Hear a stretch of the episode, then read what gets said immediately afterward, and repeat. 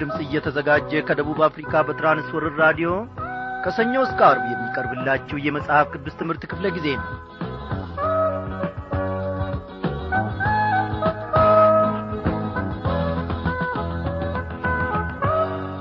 ብዙ ዘመን እየተሸከመን ብዙም ዘመን የደገፈን እግዚአብሔር አምላካችን የተመሰገነ ይሁን።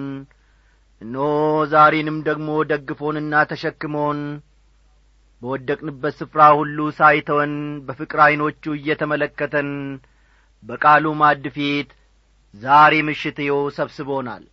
እግዚአብሔር ይክበር ይመስገን። እንደምናመሻችሁ በጌታ የተወደዳችሁ ክብራን አድማጮች ዛሬ እንግዲህ ይዘንላችሁ እየቀረብነው የሁለተኛ ዮሐንስ መልእክት መግቢያን ይሆናል ማለት ነው። በዚህ ውስጥ እግዚአብሔር አምላካችን ደግሞ ድንቅ ነገሮችን እንደ ወትሮ አልልም ከወትሮ በበለጠ ሁኔታ ደግሞ ለእኔና ለእናንተ ሕይወት የሚረባውን ነገር ይናገራል ያስተምረናል ይቀርጸናል። አልፎ ተርፎም ለሌሎች የምንተርፍበትን ሕይወት በውስጣችን ይፈጥራል እግዚአብሔር አምላካችን። ይህንን አምነን መቅረብ መቻል አለብን።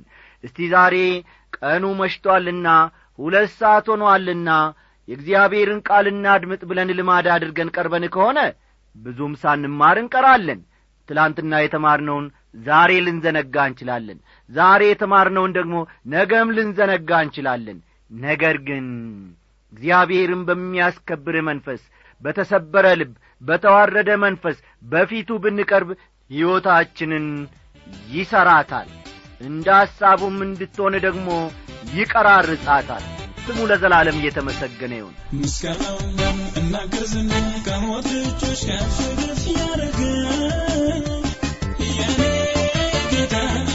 ኢየሱስ ነው።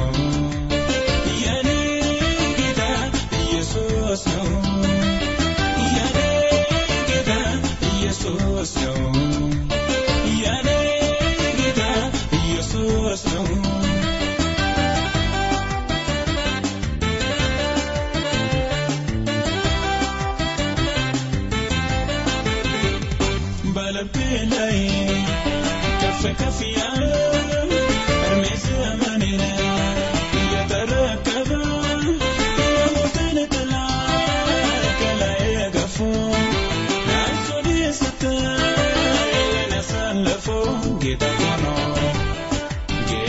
ነው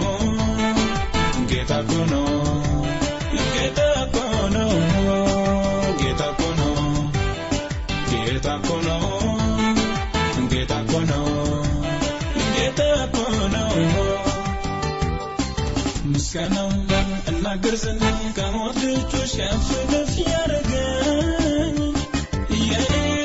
ጌታ ኢየሱስ ነው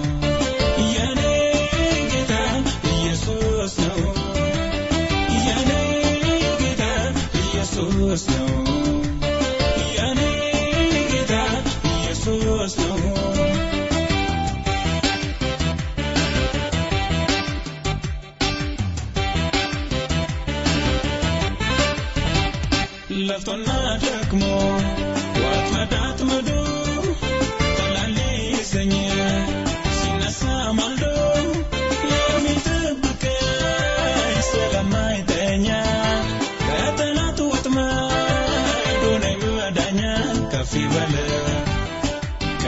በል ከፍ በል ከፍ በል ከፍ በል ከፍ በል ከፍ በል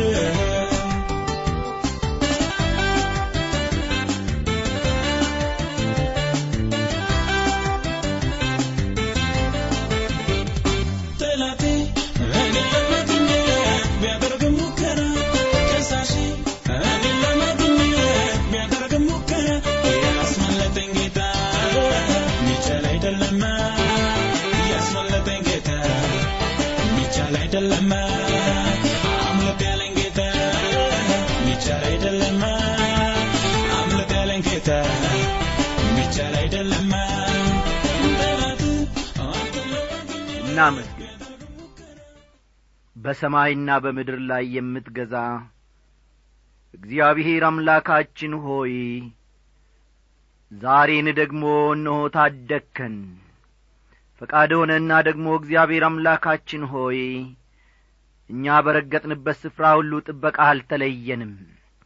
የአንተ ሐሳብ ቀድሞናል። እግዚአብሔር ሆይ ሁሌም ይቅደመን። እግዚአብሔር አምላካችን ሆይ ሰው ያንተን ሐሳብ ቢከተል ከክፋት ሁሉ ይድናል ከውድቀት ሁሉ ይድናል። እግዚአብሔር ሆይ ለአንተ ሐሳብ የሚገዛ የአንተንም ሐሳብ የሚያገለግልን ልብ በውስጣችን ፍጠርልን። ሁሌም እንጸልያለን። እግዚአብሔር አምላካችን ሆይ መሻታችን አንድና አንድ ብቻ ነው። አዎ እግዚአብሔር ሆይ ሕይወታችን አንተን እንድትመስል ብቻ በአንተ ፈቃድ መራመድ ብቻ። ሥጋ ይታገለናል ዓለም ይታገለናል ጠላት ሴጣን ይታገለናል። እግዚአብሔር አምላካችን ሆይ አሸናፊውን ኢየሱስ ክርስቶስን ደግሞ ከፊት ለፊታችን ስላሳለፍክልን እነሆ በእርሱ ስም ሁሉንም እንረታለን በእርሱም ደግሞ ሁሉንም እናሸንፋለን ስለዚህም ስምህን እጅግ አድርገን እናመሰግናለን። እግዚአብሔር ሆይ በዚህች ምሽት ደግሞ እነሆ ከሁለተኛ ዮሐንስ መልእክት ጌታዊ ቃልህን ስናነብ ቃልህን ስናጠና ቃልህን ስንማር አስተማሪው መንፈስ ቅዱስ ደግሞ እነሆ በመካከላችን ተገልጦ ድንቅን ነገር መመልከት እንድንችል የልቦናችንን ዐይኖች አንተ አብራ እስከ መጨረሻው ከእኛ ጋር አሁን በደላችንን ሁሉ ይቅር በለን። ባከበርከውና ባጸደቅከው በአንድ ልጅ በኢየሱስ ክርስቶስ ያው ስም አሜን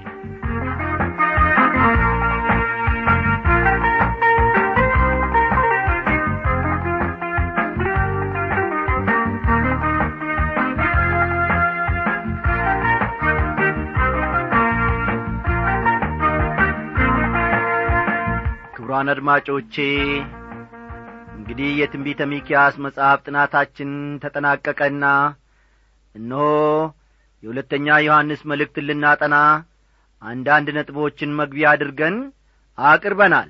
በዚያ ውስጥ ደግሞ እግዚአብሔር አምላካችን ስለዚህ መልእክት የሚናገረንን አብረን ከጌታ መንፈስ ቅዱስ እንማራለንና እስቲ መጻፊያ ደብተሮቻችሁንና እርሳሶቻችሁን እስክታዘጋጁ ድረስ በዚህች አጭር ሙዚቃ ወደዚያው እንሸጋገራለን።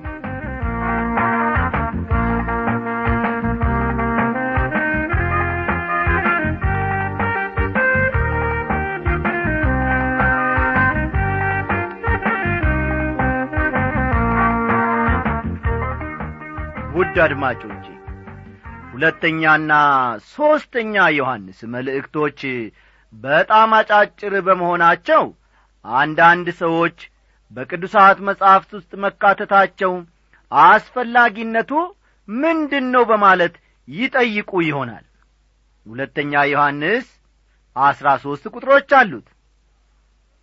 አይደለም እንዴ? አዎ ተመልከቱ። ሁለተኛ ዮሐንስ አስራ ሦስት ቁጥሮች ሲኖሩት ሦስተኛ ዮሐንስ መልእክት ደግሞ አስራ አምስት ቁጥሮች አሉት። አስራ አምስት ቁጥሮች አሉት። ይሁን እንጂ አጫጭር መልእክቶች መሆናቸው አስፈላጊነታቸውን አያሳንሰውም ጠቃሚነታቸውንም ዝቅ አያደርገውም። እንዲያውም የመልእክቱን ጥልቀትና ጥንካሬ ይበልጥ ያጐለብተዋል እስቲ አንድ ምሳሌ ልስጣችሁ። ሐኪም ሁለት ዐይነት መድኃኒቶች አዘዘልን እንበል። አንደኛው ክኒን በጣም ትልቅ ነው። ሁለተኛው ክኒን ደግሞ በጣም ትንንሽ ነው ሁለቱንም መድኃኒቶች እየወሰድኩ እያለ ይበልጥ የመድኃኒትነት ኀይል ያለው በጣም ትናንሾቹ ክኒኖች እንደሆኑ ተረዳው ስለዚህም ትንንሽ ክኒኖች መጠናቸው ያነሰ ቢሆኑም የሚናቁ ወይም የሚጣሉ እንዳልሆኑ ተገነዘብኩ ማለት ነው።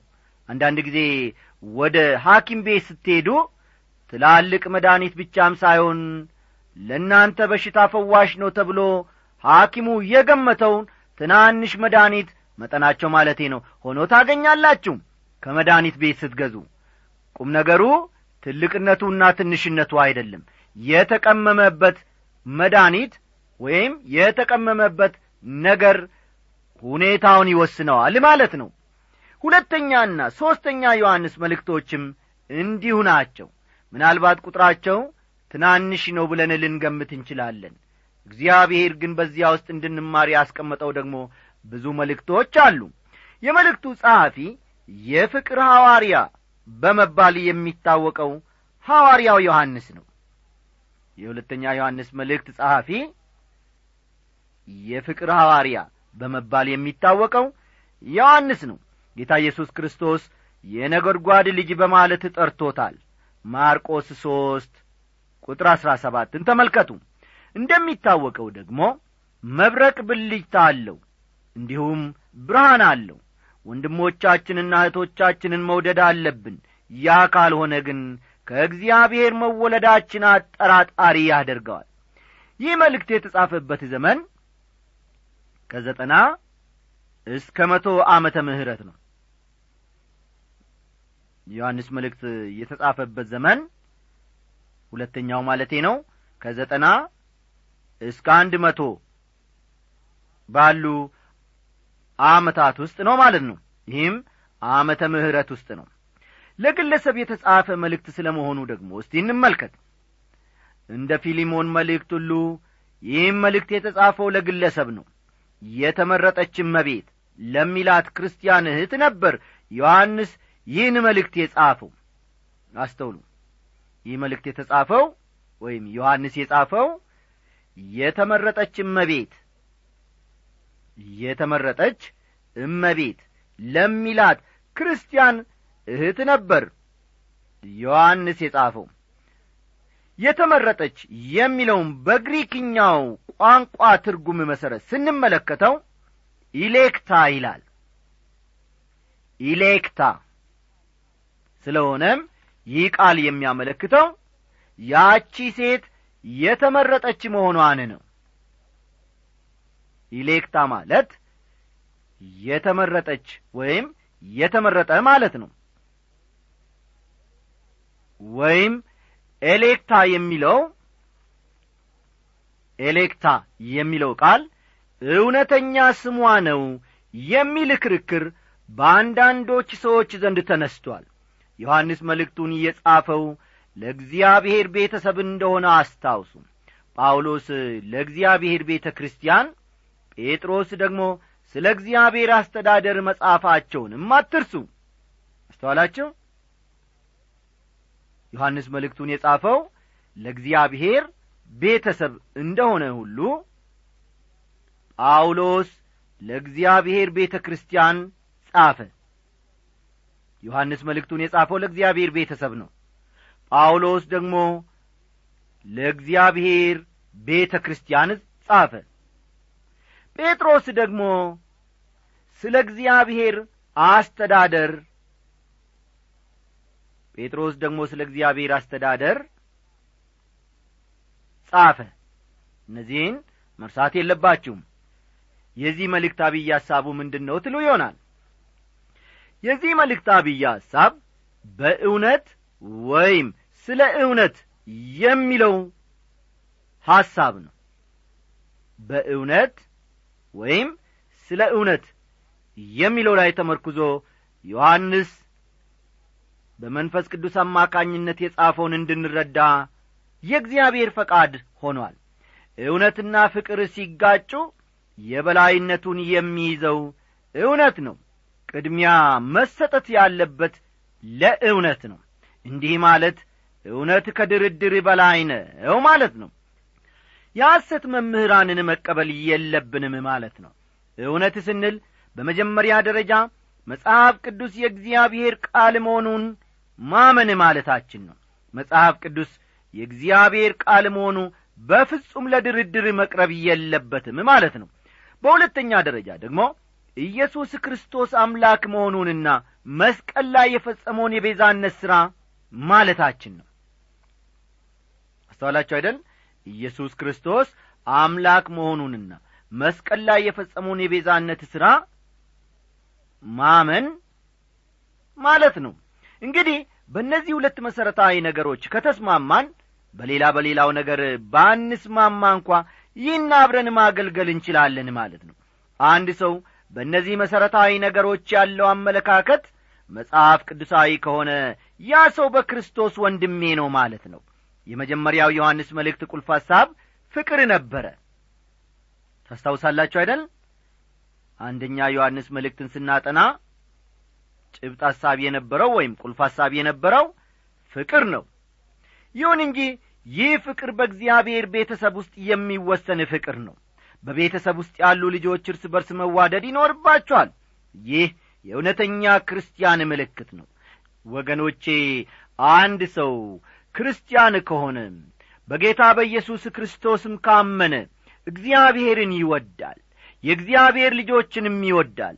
የመልእክቱ ፍሬ ሐሳቡም የእግዚአብሔር ልጆች እንዴትና በምን ዐይነት ሁኔታ እርስ በርስ መዋደድ እንዳለባቸው መመሪያ መስጠት ነው። ወደ መጀመሪያው መልእክት ተመልሰን አንዳንድ ነጥቦችን እንደ ገና ማንሳት አስፈላጊ ሆኖ አግኝቸዋለሁ ለምሳሌ ያክል አንደኛ ዮሐንስ ምዕራፍ ሦስት ቁጥር አስር አንደኛ ዮሐንስ ምዕራፍ ሦስት ቁጥር አስር የእግዚአብሔር ልጆችና የዲያብሎስ ልጆች በዚህ የተገለጡ ናቸው። ጽድቅን የማያደርግና ወንድሙን የማይወድሉ ከእግዚአብሔር አይደለም ይላል። ችሁ ጽድቅ ከሌለ በፍጹም ከእግዚአብሔር አይደላችሁም ማለት ነው። ይህ ውጫዊ ምልክት ነው። ኢየሱስ ክርስቶስን ጌታና ዳኛ አድርጋችሁ ትቀበላላችሁ። ይህን እውነት ደግሞ በምትኖሩበት የጽድቅ ሕይወት ለሌሎች ትመሰክራላችሁ። ክርስቲያን ወንድሞቻችሁን የማትወዱ ከሆነ እናንተ ራሳችሁ የእግዚአብሔር ልጆች አይደላችሁም ማለት ነው። ይህን የሚለው ዮሐንስ እንጂ እኔ አበባ አይደለሁም። የማትቀበሉ ከሆነ ጠባችሁ ከዮሐንስ እንጂ ከእኔ ጋር አይሆንም ማለት ነው። አው ይህንን ደሞ አምናችሁ በትክክል የማትቀበሉ ከሆነ ጠባችሁ ከእግዚአብሔር ቃል ጋር እንጂ ከእኔ ካበበ ጋር አይደለም ማለት ነው። አንድ ሰው እውነተኛ ክርስቲያን እንደሆነ የሚታወቀው በሚኖረው የጽድቅ ሕይወትና ሌሎች ክርስቲያኖችን በመውደዱ ነው። ይህን ልብ በሉ። አንድ ሰው እውነተኛ ክርስቲያን እንደሆነ የሚታወቀው በሚኖረው የጽድቅ ሕይወትና ለሌሎች ክርስቲያኖች ወይም ደግሞ ሌሎች ክርስቲያኖችን መውደዱ ነው። ለሌሎች ክርስቲያኖች ፍቅርን ያሳያል ይወዳቸዋልም ማለት ነው። በእግዚአብሔር ቤተሰብ ውስጥ የሌሉትን በኀጢአትና በበደላቸው የጠፉ ኀጢአተኞችን እንዴት ልንመለከታቸው ይገባል? የዮሐንስ ወንጌል በእርሱ የሚያምን ሁሉ የዘላለም ሕይወት እንዲኖረው እንጂ እንዳይጠፋ እግዚአብሔር አንድያ ልጁን እስኪሰጥ ድረስ ዓለሙን እንዲወዷልና ይላል። ዮሐንስ ምዕራፍ ሦስት ቁጥር አሥራ ስድስት እዚህ ላይ በጥንቃቄ አድምጡኝ ወገኖቼ ወንጌልን ለሰዎች እስከምናደርስ ድረስ ሰዎችን መውደድ አለብን። ይህ ምንጊዜም የማይሻር እውነት ነው። ዮናስ የነነዌ ሰዎችን ባለመውደዱ ወደዚያ መሄድን አልፈለገም።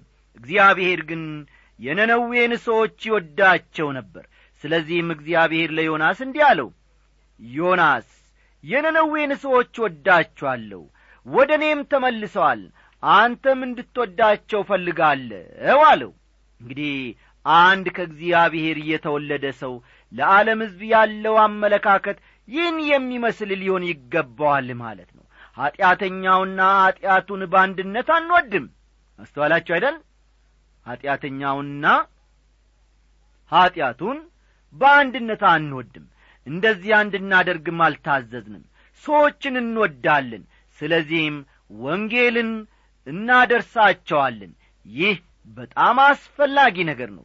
እግዚአብሔር ወዷቸዋልና እኛም እንወዳቸዋለን። አሁን ደግሞ ሌላ ሁለተኛ ጥያቄን እንመልከት።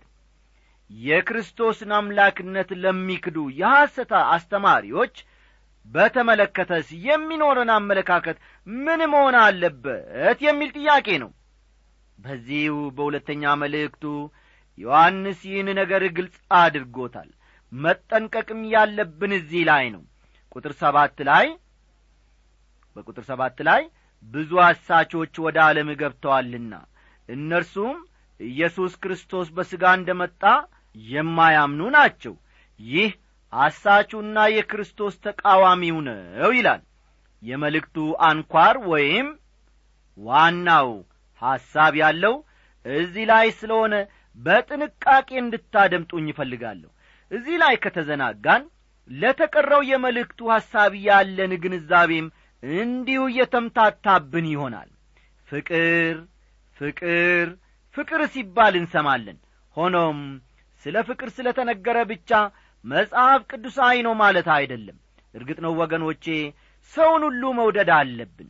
ይሁን እንጂ መውደድ ስለሌለብን ይልቁንም ጥንቃቄ ማድረግ ስላለብን ነገሮችን መጽሐፍ ቅዱስ እንደሚናገርም መዘንጋት የለብንም። ለምሳሌ ያክል ዓለምን ወይም በዓለም ያሉትን አትውደዱ ይላል።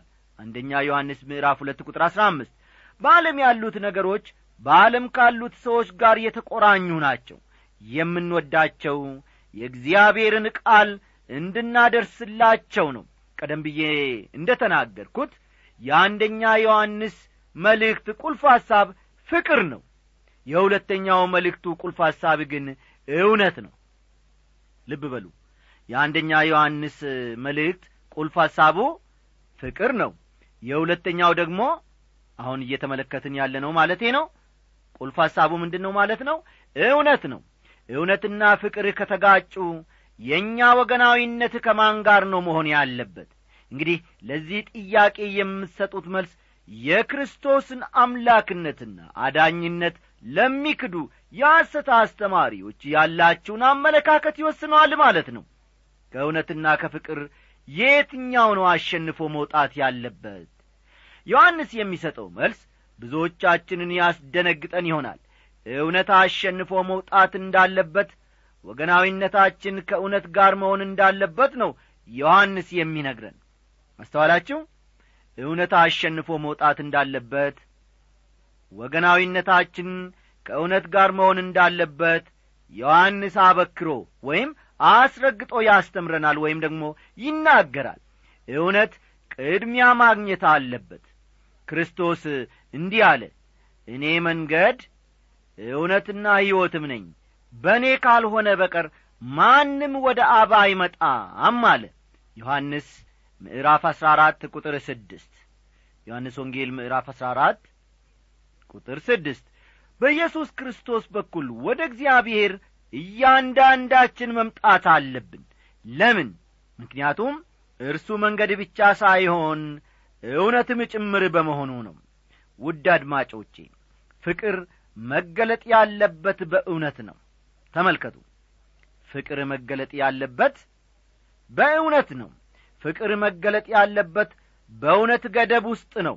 የሐሰት አስተማሪዎችን እንድንወድ አልታዘዝንም።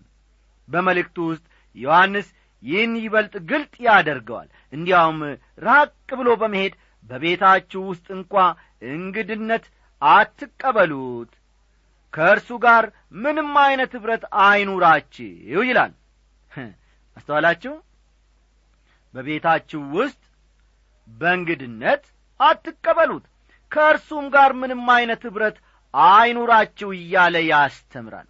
በዚህ በሁለተኛውም ሆነ በሦስተኛው መልእክቱ ዮሐንስ መናገር የፈለገውን በሚገባ ለመረዳት ሌላ ግምት ውስጥ ልናስገባው የሚገባን ነገር አለ።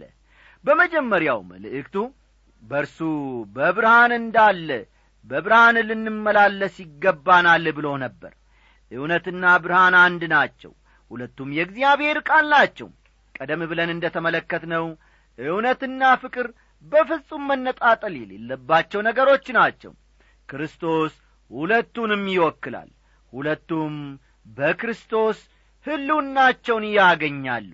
እርሱ እውነት ነው እርሱ ፍቅር ነው ከእውነት በተጨማሪ በዚህ አጭር መልእክት ሌላው ትኩረት የተሰጠው ቃል መመላለስ የሚለው ነው። ቁጥር አራት ትእዛዝን ከአብ እንደ ተቀበልን ከልጆችሽ በእውነት የሚሄዱ አንዳንዶችን ስላገኘው ደስ ብሎኛል ይላል። ቀጠላ አድርጎ ደግሞ ቁጥር ስድስት ላይ እንደ ትእዛዚቱ ምንሄድ ዘንድ ይህ ፍቅር ነው። ከመጀመሪያ እንደ ሰማችው በእርሷ ትሄዱ ዘንድ ትእዛዙ ይቺ ናት ይላል። በመጀመሪያው መልእክቱ ዮሐንስ የእግዚአብሔር ልጆችና የዲያብሎስ ልጆች በዚህ የተገለጡ ናቸው። ጽድቅን የማያደርግና ወንድሙን የማይወድ ከእግዚአብሔር አይደለም ብሎ እንደ ነበር ይታወሳል። አንደኛ ዮሐንስ ምዕራፍ ሦስት ቁጥር አስር አንደኛ ዮሐንስ ምዕራፍ ሦስት ቁጥር አስርን መመልከት ይቻላል ያ ጽድቅ ክርስቶስ ነው። የክርስቶስን አምላክነት መካድ ደግሞ ጽድቅ አይደለም። ይህ በጣም አስፈላጊ እውነት ነው። ሁለተኛው አስፈላጊ ጉዳይ ደግሞ ፍቅር ነው። ብዙ ጊዜ ግን ለፍቅር ብቻ ትኩረት እንሰጥና ለእውነት ሊኖረን የሚገባውን ከበሬታ እንዘነጋለን።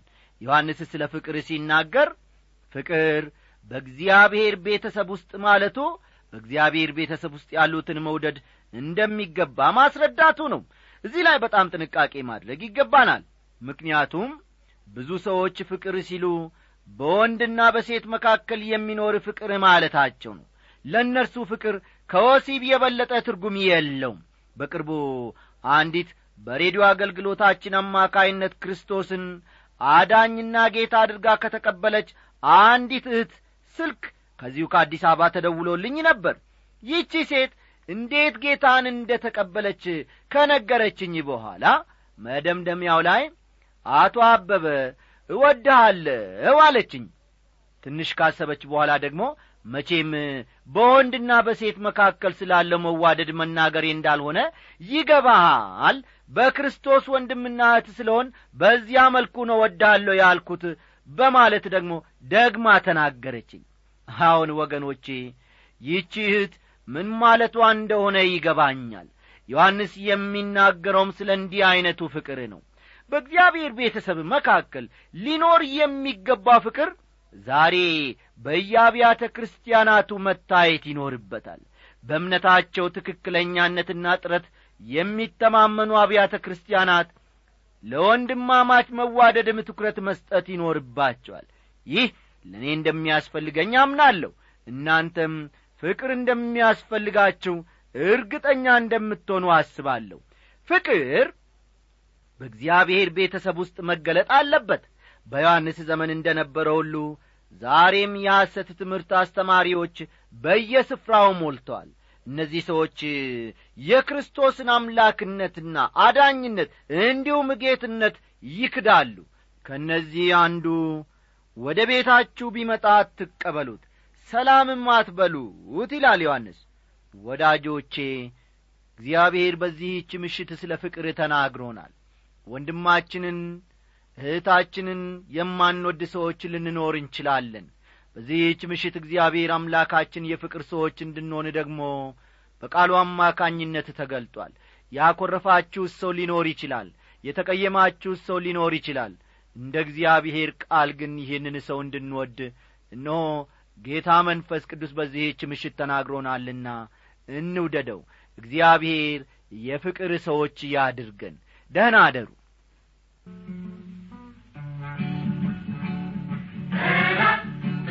Bye.